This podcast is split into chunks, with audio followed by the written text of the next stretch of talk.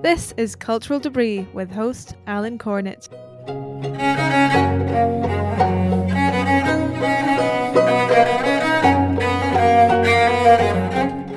Welcome back to Cultural Debris. This is your host, Alan Cornett. Winter is bearing down hard on us at the moment with an ice storm encasing everything in sight, and yet another winter storm is in the offing. I do like a good snow or two, something we've not had the last couple of winters. We're making up for it this year, it seems. Soon, however, spring will be upon us. I need to do some seed ordering. I'm behind. Some of you may have seen the news on Twitter that Cultural Debris has entered into what I have called a gentle association with the good folks over at Front Porch Republic. Jeffrey Bilbro asked if I would be willing to house my show notes and such over at FPR. I was honored by the kind offer as I have long appreciated the site and the work that they do there. I've had the good fortune of attending a couple of their conferences in the past. If you're listening to the podcast as a result of the new association with FPR, I welcome you. If you are a prior listener to the podcast but unfamiliar with Front Porch Republic, I would encourage you to take a look at the site. I think you'll find a lot of interesting things there. Plus, they do a newsletter uh, via email that's worth subscribing to. I believe you will find the underlying ethos of cultural debris to be in keeping with that of Front Porch Republic. Otherwise, the podcast remains the same. We'll have the same sort of guests, and of course, you're still stuck with me as host and my meandering introductions to the podcast. And by the way, if you could take a moment to leave a five star rating on Apple Podcasts, it's a great way to support cultural debris. If you could leave a brief positive review there, all the better. My book order arrived from the Princeton University book sale. I was particularly happy to get their volume on John Singer Sargent. An art book published by a university press guarantees the regular price will be high. The sale helped make things a little more attainable. You've heard me mention my love for Sargent before, and it's a book worth ordering from the sale. Kansas University Press and Chicago University Press are also having sales. I think all of this means a lot of university presses are in need of a cash influx. If you like the work they're doing, making an order would probably give them a boost. My eBay art dealer keeps listing things that are hard to pass up. He offered up what is a pretty rare late 19th century folio sized lithograph of a college aged Hilaire Belloc by the great illustrator William Rothenstein. Belloc would go on to be one of the great British essayists of the early 20th century, a close friend of G.K. Chesterton, and one of the founders of the distributist movement, the British corollary of the Southern agrarian movement in the U.S. Hilaire Belloc also supplies our poem for this episode, titled February. The winter moon has such a quiet car that all the winter nights are dumb with rest she drives the gradual dark with drooping crest, and dreams go wandering from her drowsy star. Because the nights are silent, do not wake, but there shall tremble through the general earth, and over you a quickening and a birth. The sun is near the hilltops for your sake. The latest born of all the days shall creep to kiss the tender eyelids of the year and you shall wake, grown young with perfect sleep, and smile at the new world, and make it dear with living murmurs more than dreams are deep. Silence is dead, my dawn. The morning's here. My guest this episode is Elizabeth Dean, a talented artist living and working in London with her husband Jethro Buck, also an artist. On a trip to India, Elizabeth was exposed to traditional Indian miniature painting, something that is of interest to me as well. That encounter led her to her life's work. She pursued studies at the Prince's Foundation School of Traditional Arts in London. She talks about her life as an artist and also her time in training at the Prince's School, which was established by the Prince of Wales to reinvigorate traditional arts and crafts techniques through both conceptual and practical instruction. It is an enterprise I think listeners of Cultural Debris will find interesting. Elizabeth has taken her training in traditional techniques and applied them in imaginative and contemporary ways. Join me as I talk with Elizabeth Dean about her life as a traditional artist.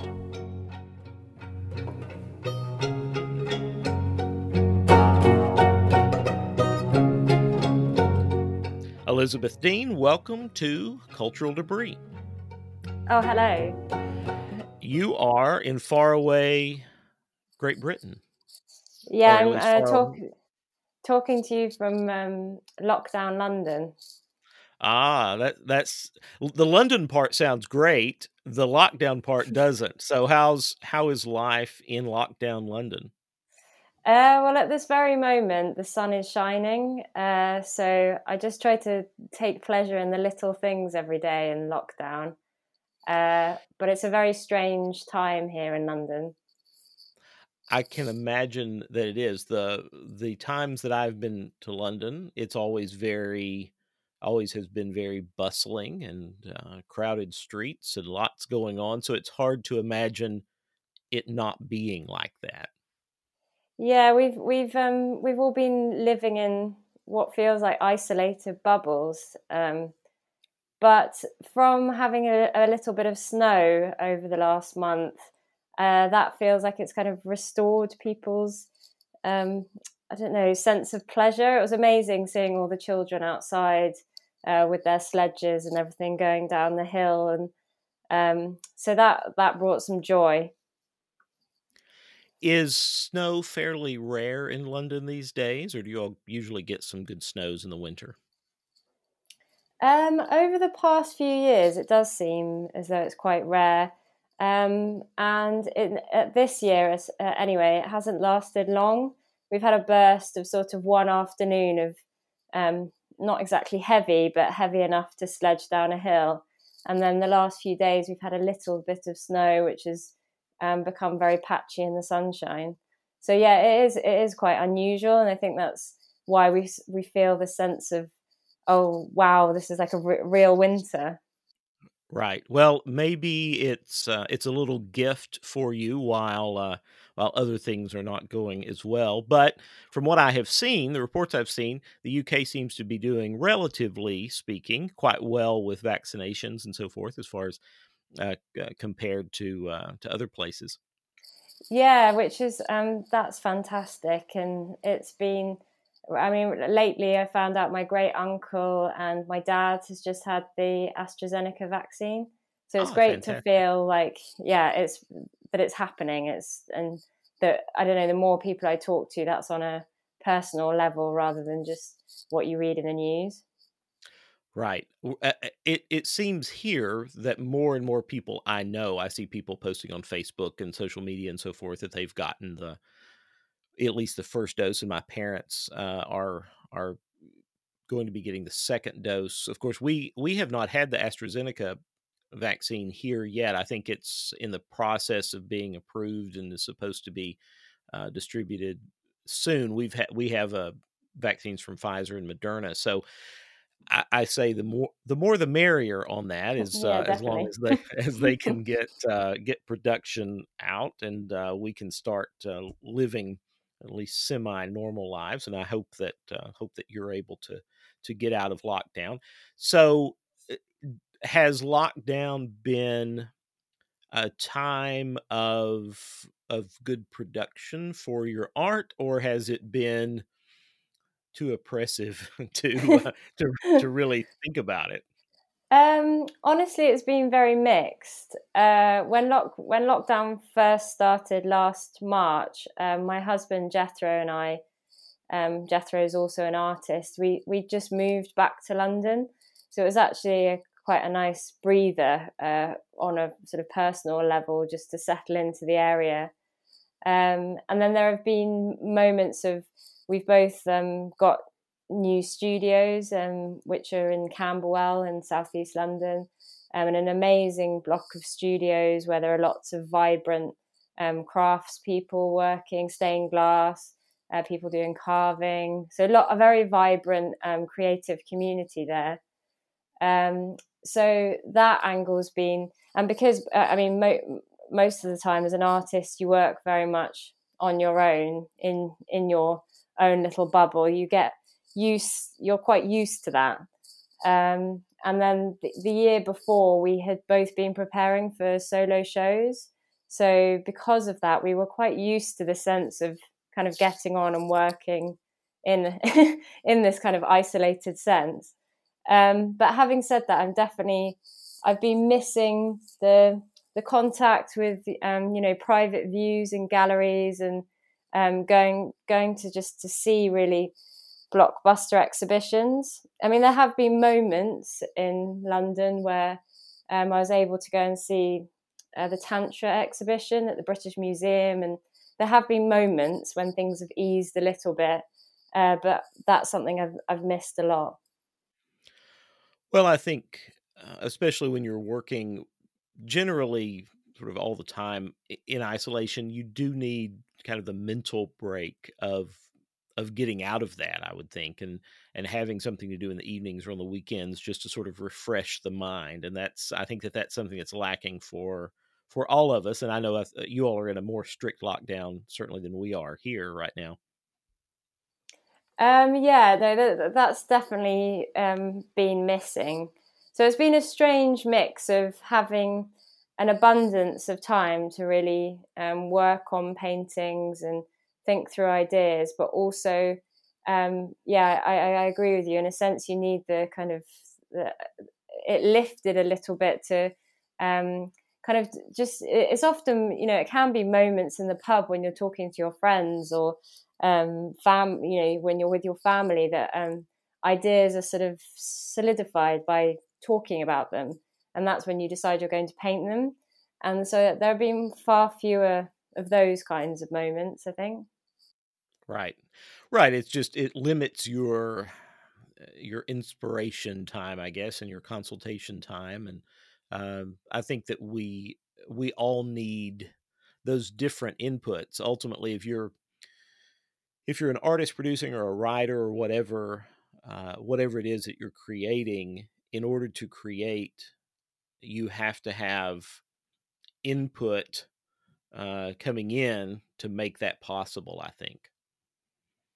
Yeah, definitely, and I think um, especially um, considering that a lot of my work is very much inspired by um, India and Indian miniature painting and uh, looking at beautiful Islamic geometry and has been inspired by visiting places such as the Alhambra in Spain um, you know, th- those are the kind of moments which um, really, yeah, that, that are the sort of get the creative juices flowing.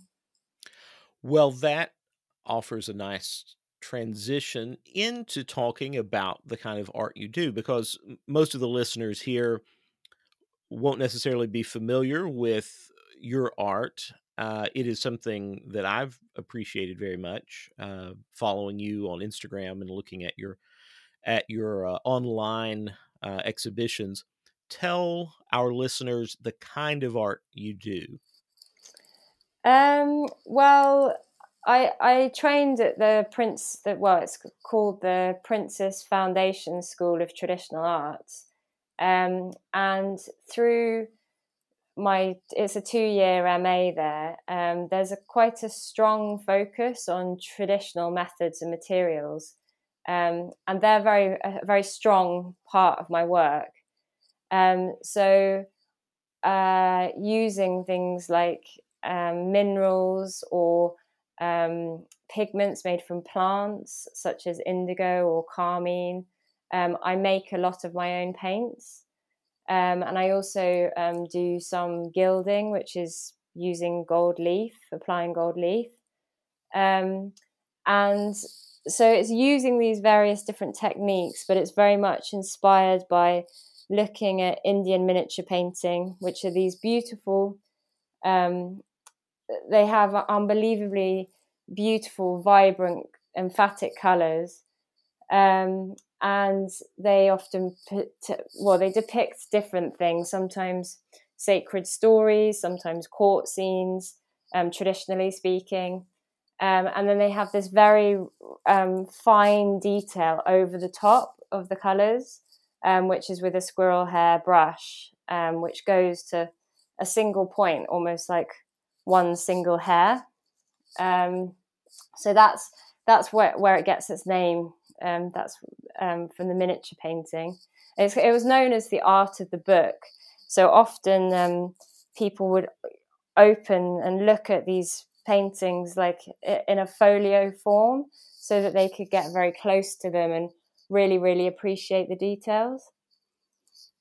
Um, I think that I yeah. saw, uh, uh, I think I saw a, maybe a documentary or a, a, video that, that William Dalrymple did where he was he was in India looking at uh, some miniatures and it, it, they were they were presented in a folio uh, type format. So he was he was sitting down and and flipping through them, and I it, that was something new to me that that was really the traditional way that you looked at them that we we frame things and put them on the wall but that was not really how how they did it no and and actually um you can really understand why they did that because um i mean you're sort of drawn in by the colors and everything but really with a miniature painting you want to get your nose as close to it as you possibly can to really appreciate every fine line.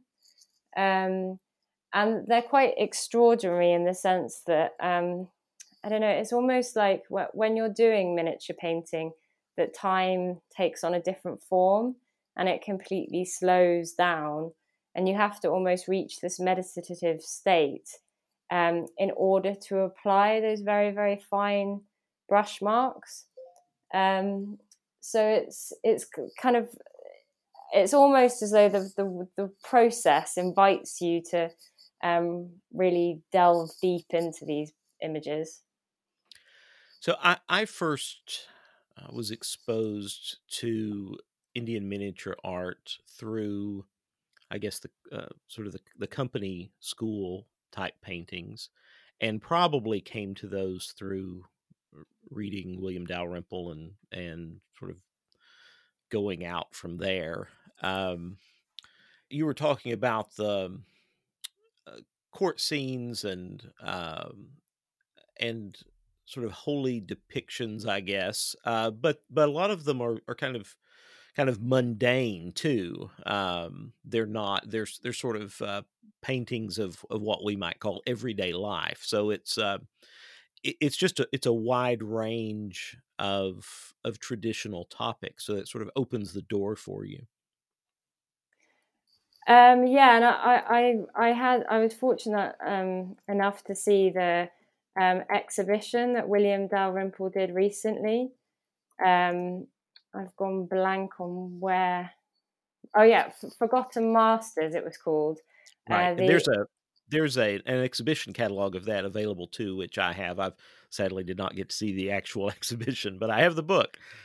Um, yeah, it was a fantastic exhibition. It was at the Wallace Collection, um, and so it was Indian painting for the East India Company, and it had some absolutely. Uh, I mean, some of my favourites were um, some of the miniatures of the natural world.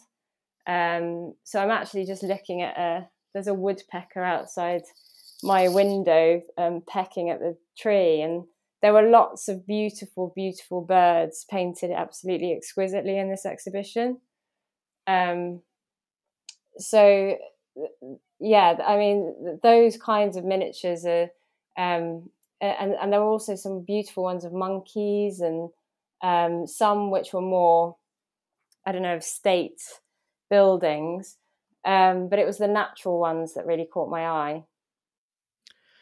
Yeah, it's, it's a very uh, a very striking uh, style and, and way of of portraying that uh, portraying the subject that is I, I, don't know that strikes me as as very very Indian, but at the same time you have a strong and I know something you draw from a strong Persian influence as well.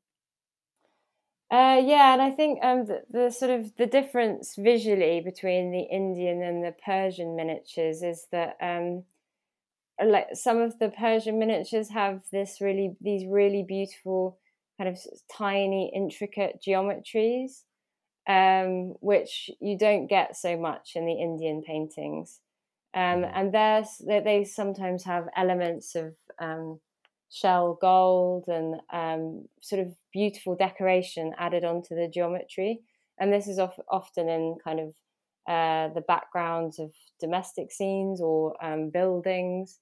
Um, and they're something which have really, they've really inspired some of my paintings. Right. You do a lot of, of uh, geometric um, images that uh, that you can I think people will see a clear connection with uh, the traditional Persian and Islamic uh, paintings. In in India, you have this the interesting crossover, I think, between uh, the the Mughal ruling class and and patrons with the um, the larger population being Hindu, and so you have you have a lot of I think a lot of uh, cross pollination there in in the kind of images that are portrayed, and I guess with Persia you have a more purely Islamic uh, tradition of of painting.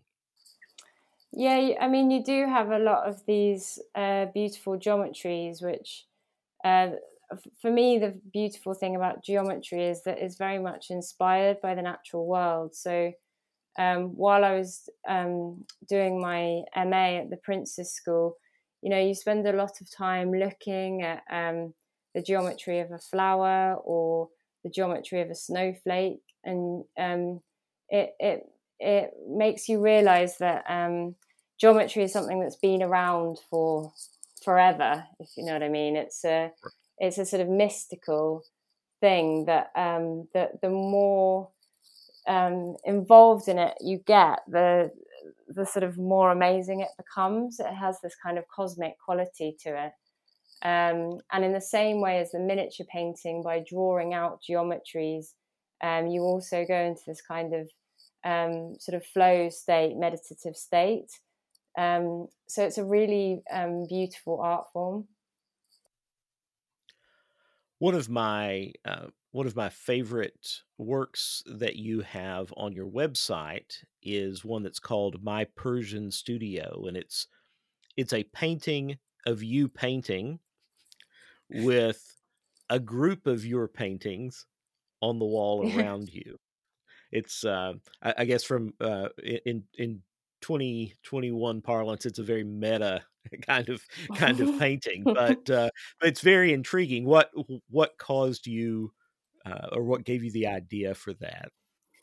Um, so th- this painting, um, I actually started it while I was a student at the Prince's School, but I never quite finished it during my time there. It was kind of one of those paintings that went into a drawer, and uh, I, I re- revisited it um, the year before my show, and I thought, oh, well, may- maybe I'll finish this off. Um, but it it was taken from um, the background is very much taken from um, it's a, a painting which is part of a manuscript um, of Nizami's Khamsa. I think it's 17th century. Um, and it is an illustration of one of his poems, which is called the Haft, by, Haft Paikar. And the Haft Paikar um, consists of seven different stories. Um, and King Bahram builds a palace containing seven domes for his seven brides. Each one is dedicated to a day of the week and it's governed by the day's planet and has it a special color. Um, and basically, you can see in the background of my painting, it's got those um, seven palaces and seven domes.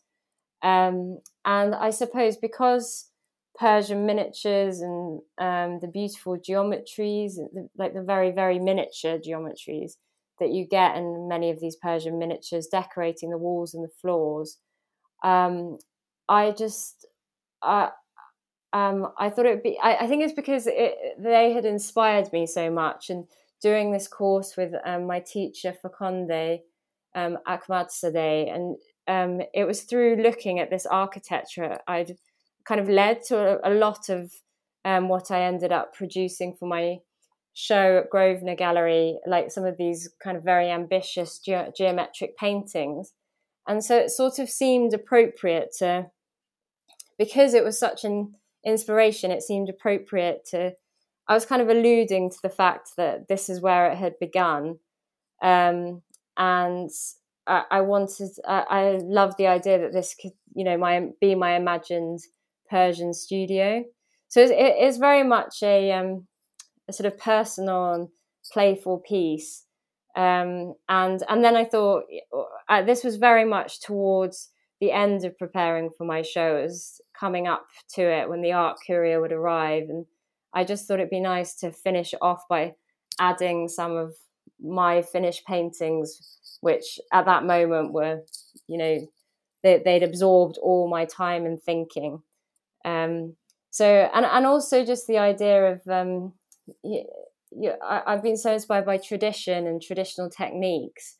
Um, so it was a kind of nod to have a part of a traditional painting in a in put, to put myself into that, if that makes sense.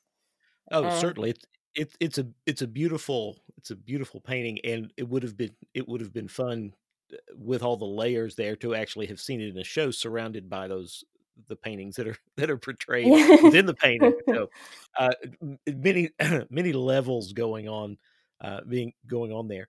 So uh, you we we know and can see the kind of work that you're producing now.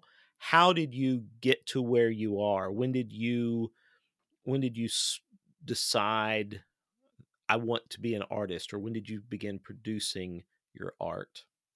Um, well, in some ways, it goes back a long time. I mean, uh, when I was very young, I always said uh, that I wanted to be an artist. Um, but I suppose as a sixth former, I started thinking, oh, I, I was torn, I think, between following a practical or a academic career. So I actually did um, history of art at university, and then I did an MA in uh, world art. So I, I had very much an academic background, but always felt very frustrated that I didn't um, uh, sort of have more time to focus on creative pursuits. Um, and while I was working as an art teacher, I decided to go to India to, um, well, I went to, well, the first time I went to India, I went to Shantiniketan in West Bengal. Um, but this second time, I decided to go to Chandigarh and I, I worked with some students there. But as part of this trip, I ended up um, going to Udaipur to partially to visit my brother, partially to have a holiday, um, partially to see some of the tourist sites. Um, and uh, I, I, I, I, met an artist there called Sanju Sony who um, showed me some of his miniature paintings. Um, and he does miniatures which are very much, um, they're using, I would say, walnut ink and gold leaf. They don't have um, too much color in them, but they were so beautifully and exquisitely painted. And I was really just completely bowled over by them. Um, and I I bought one of his miniatures of a tree which has all these elephants looking up at it. And um, I remember sitting there thinking, "Oh, this this is what I want to do. How am I going to do it?" And um, sort of uh, it, it, took time because I then had to go back to my teach art teaching job in England, and um, I looked into different courses where I could learn about traditional materials and traditional techniques. And I found um, Samantha Buckley, um, a teacher at the Prince's School, um, who was doing a course on Indian miniature painting. And so I, I went there f- for a week to do an evening course. And strangely enough, that week I also um, met Jethro, who is now my husband, but who's also an artist very inspired by Indian miniature painting. Um, so it, it, it kind of um, it, it feels like a strange story because it feels like um, I never knew I would get to where I am now and um, be able to exhibit some of my paintings at um, the wonderful Grosvenor Gallery in London. Um, but it felt at that moment that my my life was about to change dramatically, and over the sort of course of my time at the Prince's School and my time um, in India, um, because uh, Jethro and I spent a sort of extended honey honeymoon period there where we went to visit um, some of well, I went to I, I introduced Jethro to Sanjay and um, you know that, that was like an amazing moment of being able to say to him oh well it was your painting and it was you that really inspired me to pursue this journey. Um, and we spent some time with Ajay and Vinita Sharma who are incredible Rajasthani miniature painters. Um, so it, it just felt as though somehow it was all supposed to happen. Um, and yeah it, that something I don't know that, that it felt like there's a magic around it. You're listening to the Cultural Debris podcast. Let's talk a little bit about the Prince's School because that's something that uh, obviously is is key to what you do and how you really learn to do what you do uh, and pursue that route. But the the Prince's School is something I guess as an entity that has that has interested me since I've discovered that it exists. Uh, but uh, it, it, it was uh, it's it's part of a project by uh, the, the, Prince of Wales, and I I'll defer to you to explain a little more fully what the Prince's School does and is. Um, well, it it's it's a school which exists to ensure that traditional arts and skills um, continue and that they enrich the world that we live in, which is ever changing. Um, and it's a combination of you, you can pursue different things there. So you can either just turn up to the odd uh, public lecture or you can join a short one week course. Um, but they also do a two year postgraduate MA degree, um, which is quite extraordinary in terms of um, the breadth of skills that you learn. Um, so, in your first year, um, you, you do a series of one week courses um, exploring different traditional arts and crafts. so, I mean, there are so many. So that this could be traditional painting techniques. So as part of that, I did. Um, you do icon painting. So you cover the essentials of egg tempera and um, especially how it's used in traditional Orthodox sacred icons. Um, you explore Persian and Indian miniature painting. Um, but then there are also there's also a, a, big element of it which is about architectural crafts. Um, so you do some stained glass, some um, wood parquetry, um, at, while also kind of uh, going as a sort of strong foundation to all of these courses. Um, you have your um, geometry lessons, um, and this can be some some geometry which is using compasses and a straight edge or a set square, um, but also some geometry which is 3D and it's looking at geometric structures um, in space um, and think, thinking through things like the platonic solids. So it's it's um, it's quite an extraordinary course because it's it also has this uh, philosophical and spiritual underpinning to it, um, and you really learn to think about what it means to be a traditional craftsman. Um, and you learn to think about the kind of um, it, because you're in such small groups, so you're in groups of say eight people to a um, to your teacher. It's very much like um, being an apprentice. Um, so it's I don't. I, this is a bit of a strange analogy, but like it, it reminds me a bit of Karate Kid or what it's like to mm-hmm. have have a mentor. like like you're in a dojo and yeah. yeah, somebody um, you know, you you learn about how how um, rigorous practice is essential, um, and to almost um, sort of hand over your um, it leave your ego behind and hand over your create creativity to a, a higher yeah a higher being it, has got a devotion it feels like it's got a devotional element to it uh, I, it seems to me that uh, that a lot of the traditional techniques, and obviously uh, these are traditional techniques drawn from from cultures all over the world, but uh, all of these do have a spiritual underpinning. I think, uh, uh, even if they are used then maybe in what we might call more secular ways, very often they're uh, they're developed for some sort of sacred purpose and then maybe maybe repurposed elsewhere but uh, you talk you know you were talking about uh, orthodox icon painting and so forth and and obviously a lot of the miniature painting in India was uh, was used for uh, for religious purposes and so forth. So i i, I think you're I think you're very much right, and obviously you were there, but very much right in that connection. I think between the spiritual and the traditional in uh, in the creative process.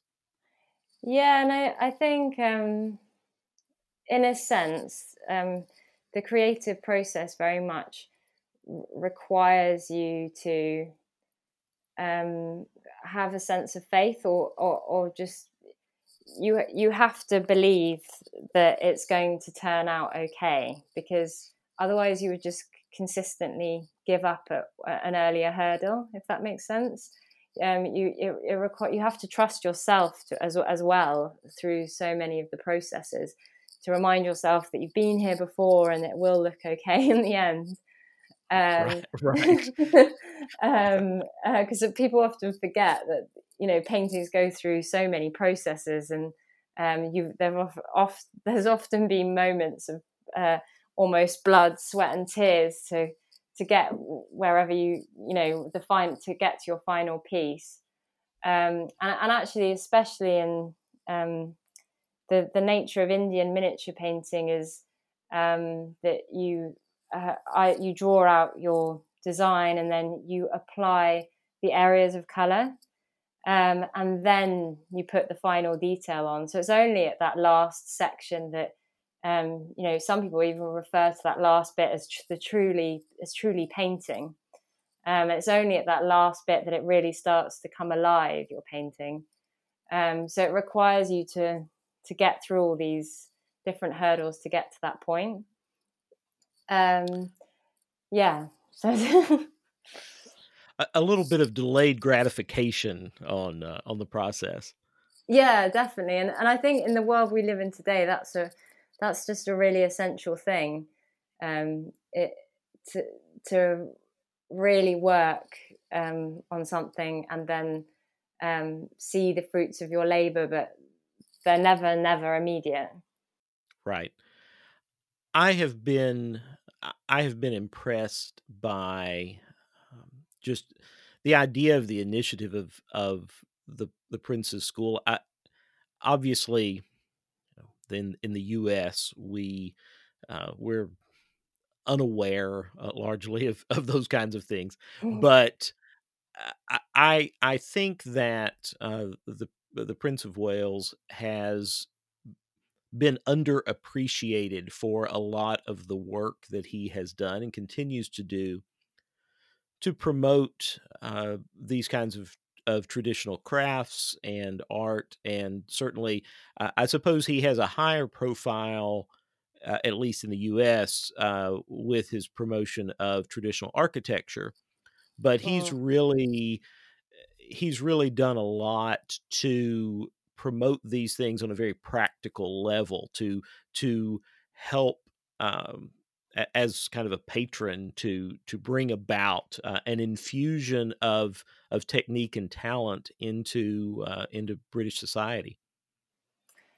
Certainly, and I think also um, very much kind of behind this focus on the traditional arts and skills is this um, connection to nature, which is obviously something he's incredibly passionate about and which comes through in the um, his promotion of traditional architecture as well, um, and the the proportions of a building um, you know, how they should really relate to the ratios within the human body, um, which is partially why um, geometry is so beautiful.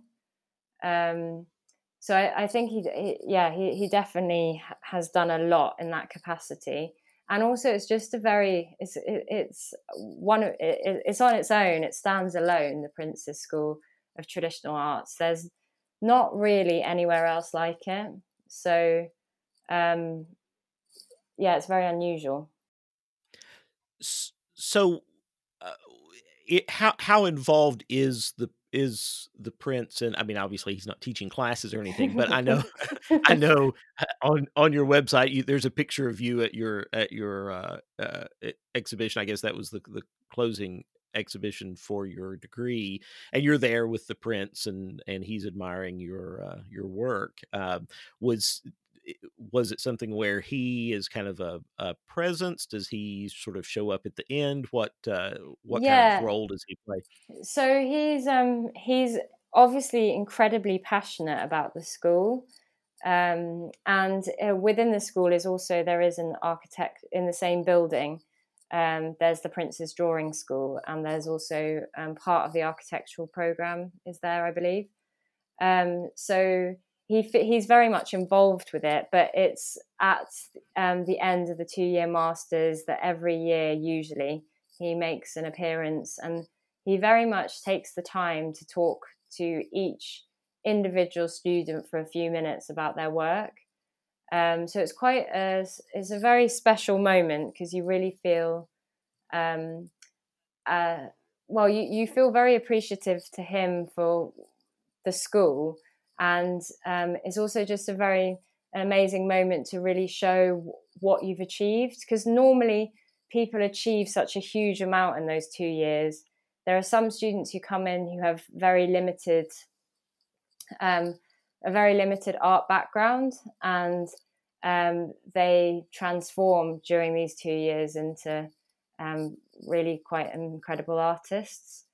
Um, and it, it's just the the scope of the school, the, um, the this very intensive traditional skills courses in the first year, but in your second year, you very much have the opportunity to use those skills and make them your own. So you do have your own creative um, force within that. Um, but yeah, annually he he turns up to really have a good look at all of the work. If you start to to consider the impact that it um, that it would have on the on the arts community. Uh, are you seeing? Do you see the the results of that in in the overall art world in London and in in the UK in general? Uh, so it's a, um, a difficult question that because the art world is such a crazy and chaotic place, but I definitely sure. feel, feel as though um, traditional arts and crafts. I don't know if it's um, it's a, a trend thing and that they're starting to become very much into fashion again. Um, but they are definitely um, getting a lot of a lot more attention than they have for a long time. And I think people are really fascinated by the the different skills that we're learning that are centuries old and then using often in our own creative work. So it is very much about them skills, not just repeating tradition, but um, making it our own as well. Um, so I think people are really interested in that. Um, right. Yeah. Right. I think. I mean, I think that that's important uh, to to understand about the traditional techniques. You're not simply learning traditional techniques and copying classics. You're not repainting the Mona Lisa uh, kind of thing, but you're but but you're making those traditional techniques alive and and bringing them to bear on your own through your own artistic vision but also on the contemporary scene uh, yeah def- definitely um, and i think you can really see that when you look at artists uh, like Olivia Fraser, who is also represented by Grosvenor Gallery, and my husband Jethro Buck, um, they are using the Indian miniature techniques, but their work is very much um, got a very much a contemporary feel to it. So Olivia's work is very graphic in a sense. Um, it, it, has very clear, bold lines, or um, but then it will have some of this incredible detail um, from learning the Indian miniature techniques using the very the squirrel hair brush. And my husband Jethro, his work is um, very much in, embodying the natural world. Um, so it's so he might take more English um, things like oak trees, but use those um, methods that he's learned for different types of Indian trees and apply those to his work. Do you and uh, you and your husband Jethro uh, collaborate any? Are you are your uh, I mean, obviously, it's something that you would be talking about and and so forth. But uh, do you work together, or do you typically uh, sort of, I guess, isolated from one another? isolated is too strong of a word there, but on separate um, streams, perhaps. Um, well, in a sense, um, a bit of both is the answer to your question. As in, we we very much are constantly talking about our work. So um, we often ask each other for advice on different paintings or, um, you know, help. I, I sometimes make some of the paints and Jethro will use some of the paints I've made or but there's always a level of collaboration going on. Um, but generally speaking, uh, we work on our own individual work um, in separate spaces. Um, although we've had moments of um, sharing a studio. So when I did some of my larger scale pieces uh, for my Grosvenor Gallery show, in, um, which was in 2019, you know, because um, of space constraints of my studio, I was moving a lot of things into his studio to um, work on those paintings.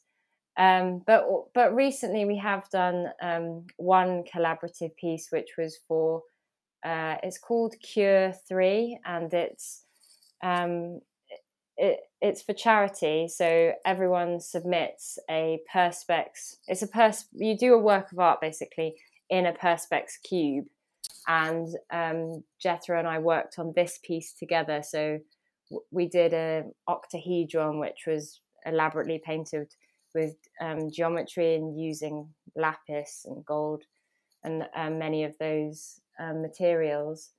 Um, and that was for um, to raise money for Parkinson's disease, but it was exhibited. Um, I think it was in in Bonhams. Um, so it was it was a lovely mix of um, being part of this exhibition where everyone it, it, very much worked in the sense that everyone in the show had to do something in a perspex cube. So that was almost the theme of the show. But it was wonderful to do something which was purely um, for charity.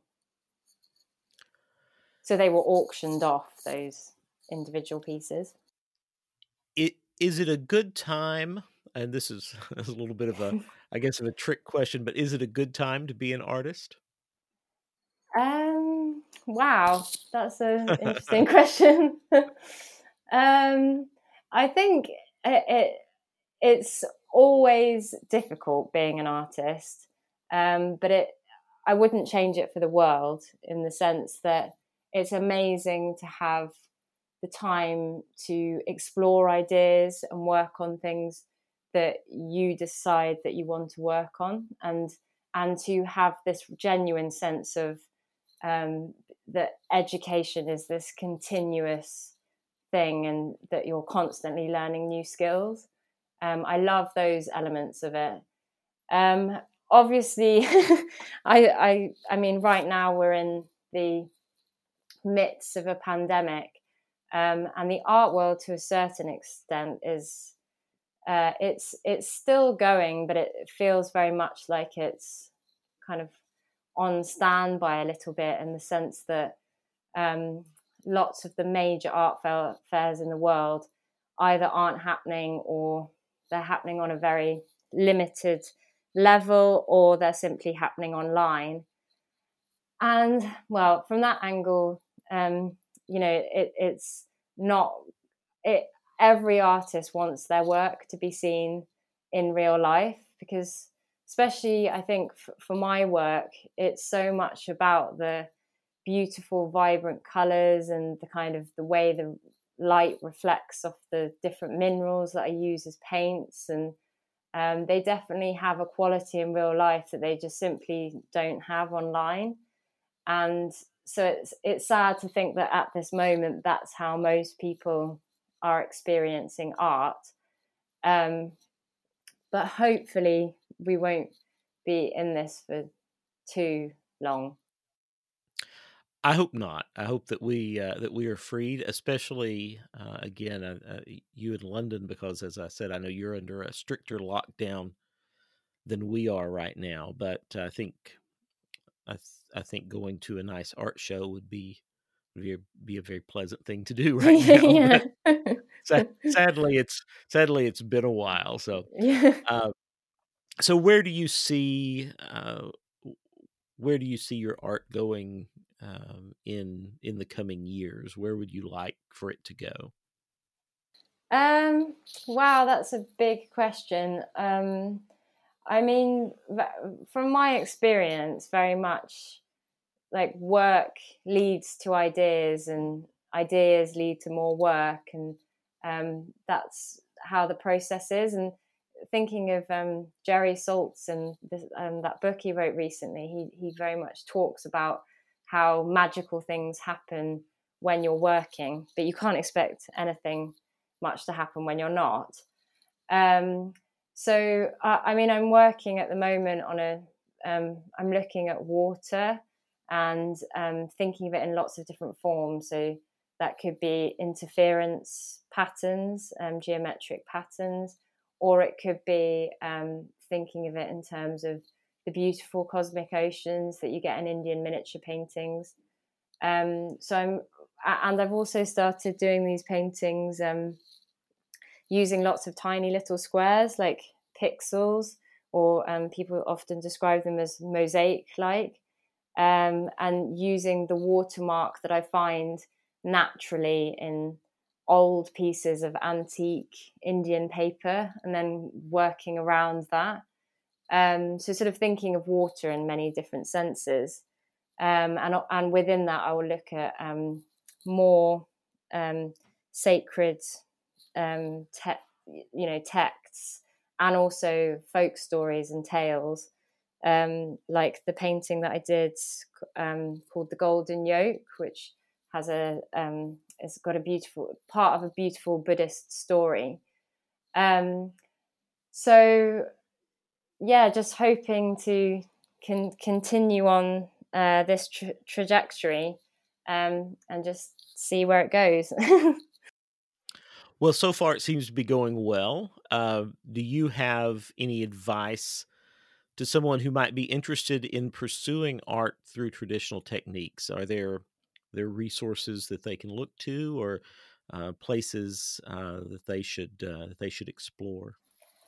Um, I think um, definitely um, the because of the current lockdown, one advantage is um, there are far more online courses, and the Prince's School has really adapted to that. So there are lots of um, my friend Vaishali Prajapati is doing uh, online courses in Persian painting, and, and sometimes she focuses very much on rocks or clouds, or um, so that would be a really good place to start uh, when the world opens up a little bit more and um, hopefully there's a bit more travel. Um, uh, doing a course with Ajay and Vinita Sharma, who um, they they do courses around the world now, or they pre-COVID they were, so they can often um, you can often track them down somewhere, and that that really is the best way to learn a traditional technique. It's is with a master painter, and it, it's a, such a um, it initially it's such a new and exciting world, and it's very overwhelming because there's so much to learn about it. So it's good to learn it from a master painter who goes through each element of the process in quite a slow and methodical way because um, I think that's how you get the most from it. So, are we going to expect any uh, any online courses or classes from you uh, explaining how how to approach these things? Yeah, possibly, possibly in the future. Um, it's definitely um, something that I'd like to uh, start doing a bit more of. I do occasionally teach uh, individual students in my studio, but I haven't quite embraced the online world yet. Understandable, yeah. certainly. So, where can people find you online and find your find your art? Uh, so I have a website um, which is elisabethdean.com. Uh, but I should point out that my name, uh, a little bit the bane of my life, but it's um, it's spelt with an S. Elizabeth spelt with an S instead of a Z. Um, and I'm also on Instagram, which is at Elisa Dean, uh, E L I S A, and then Dean with an E on the end. Uh, those are the two best places to find me, but you can also find me on other channels like Facebook and LinkedIn and um, Twitter. I will provide links in show notes to uh, to those to your website and Instagram and so forth, so folks can find you, and also to the Grosvenor Gallery as well. And if someone wishes to purchase uh, your artwork, is it through the Grosvenor Gallery that they is that where they should go? Yeah, yes. Please contact the lovely team, uh, Connor, Charlie, and Ca- Casually, and um, they will help you with any requests, including uh, commissions as well. Very good.